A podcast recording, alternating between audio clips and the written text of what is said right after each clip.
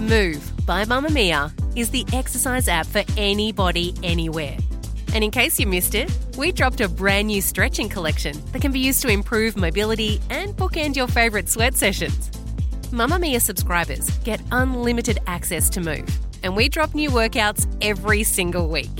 If you're on the hunt for movement that makes you feel good, head to move.mamamia.com.au and use the code MOVE10 to get $10 off a yearly subscription.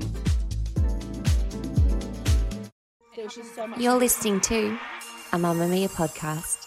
Mamamia acknowledges the traditional owners of land and waters that this podcast is recorded on.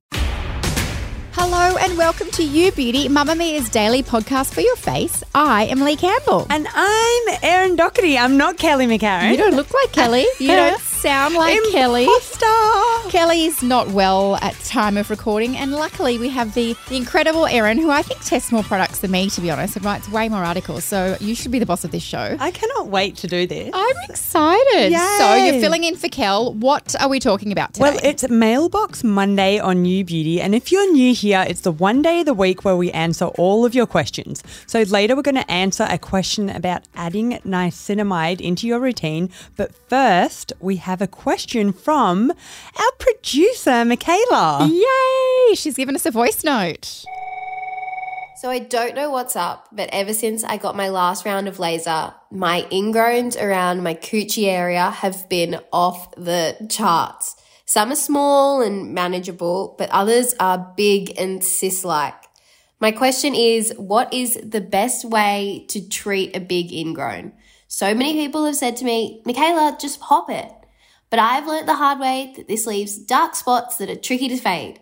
So please tell me, guys, there has to be a better way. Lol, I love that you just like, I'm not an anonymous person. I'm the producer of You Beauty and I want to talk about my coochie. I love the word coochie just Me in there, though, too. also. So I feel you. I stopped waxing that area because of this. I was getting really sore, big, throbbing ingrowns. They are just the worst. the worst. And it's interesting it's happening to you after laser.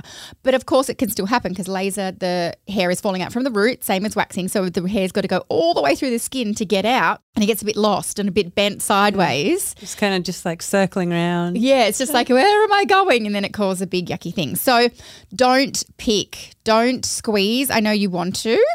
A lot of it is in the prep. So I want you to exfoliate the area where you get your ingrowns. It might be your coochie, it might be your legs, it might be your underarms the night before. Very gently, obviously, if we're in that delicate area.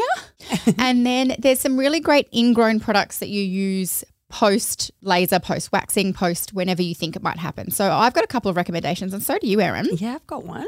The Skin Doctors Ingrow Go solution. It's like 22 bucks at Chemist Warehouse. Sometimes it goes on sale. That's really great. You use that after. One I've used, it's a bit bougie, but it worked, is from Mecca. It's the Malin and Goetz Ingrown Hair Cream. Oh, Yeah, I love that brand. So most of these are exfoliating creams that are going to kind of slough away that dead skin cell that's blocking the pore for the hair to get out.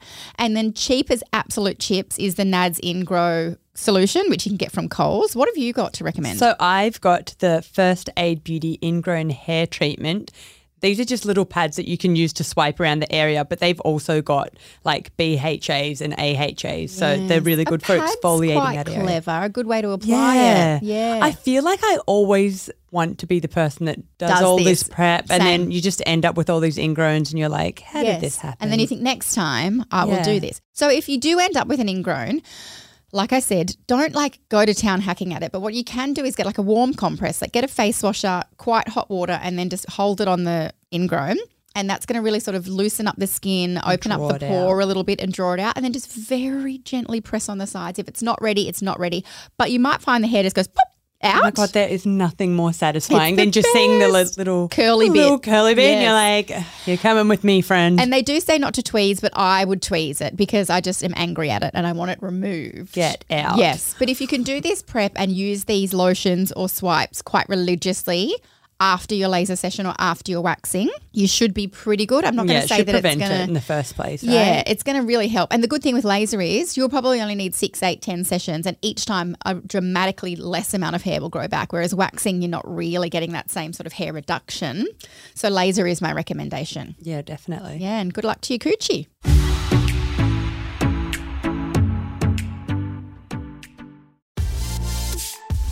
Mamamia subscribers, you've been asking and we've been listening. Now you can get all of your exclusive subscriber audio on Apple Podcasts. That includes everything from bonus episodes of your favourite pods to exclusive segments to all of our audio series. To link your Mamamia subscription to Apple Podcasts, open the Mamamia Out Loud page in your Apple Podcasts app and follow the prompts or head to help.mamamia.com.au.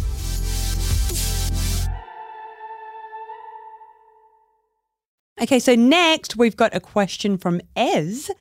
So she's asked, looking at adding niacinamide to my PM routine, can it be used with retinol, same day or alternate? Short answer, absolutely. You can use it on the same night as your retinol. Pop your niacinamide on first, and then if you can wait half an hour, I know that sounds like a long time, but like go wash up after dinner and then come back and put your retinol on. So, short answer, yes. However, I would like to talk about niacinamide in general because my recommendation is to use it in the morning. I know we're also using vitamin C in the morning, but for me, because I'm combo, my pores are getting bigger as I get older. It's really good at tightening the appearance of pores and regulating oil flow. So it makes It's it really, great during the day. yeah, under makeup. So I do my Vit C and then sometimes I do my niacinamide. Niacinamide is a B vitamin. So you know how everything's got a letter or whatever. Vitamin B3. So it's really well tolerated. It isn't active, but it's not like a retinol that's going to irritate most skins. I hardly hear of anyone reacting to niacinamide, right? Yeah. I mean, looking at me, I'm like, I react to everything and I feel like niacinamide's just so fine. Because it can be calming. Like it's really good for the barrier, the lipid barrier. It protects against sun damage, which is another reason it's great under sunscreen. Treats hyperpigmentation, fine lines, and wrinkles. It's another MVP like It does all the things. vitamin C. Yeah. And they're good in combination, either in the same product or layered. But yeah, I reckon try it in the morning, Ez, and let us know how you go. But if you're just like, no, sorry, my morning lineup is full, you can put it on at night whenever you want. You can also always just use like hyaluronic acid and sandwich that in and yeah, go with niacinamide in the morning. Yeah, that's true. Exactly. If you want something with your retinol, use hyaluronic acid. The niacinamide I've been testing recently until my husband stole it is the Naturium Niacinamide Serum 12% plus zinc 2%. It's a bloody bargain. It's $27.50. I've heard about that. So good. Kelly got me in with the lip balms and the body wash, but then I've been trying their skincare and whew, I'm impressed. Caroline Hirons always talks about it as well. Oh, me and Caroline mm. besties. Do you use niacinamide? I kind of play around with it. Sometimes I use it in the morning and sometimes I use it in the evening.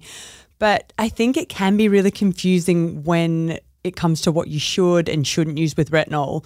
But of course, it's usually ingredients like your AHAs, you know, glycolic acid, and your BHAs, like salicylic acid. Mm. These chemical exfoliants don't usually mix well with retinol. So I usually just avoid using them and do them on a different night. Skin, the old skin cycling.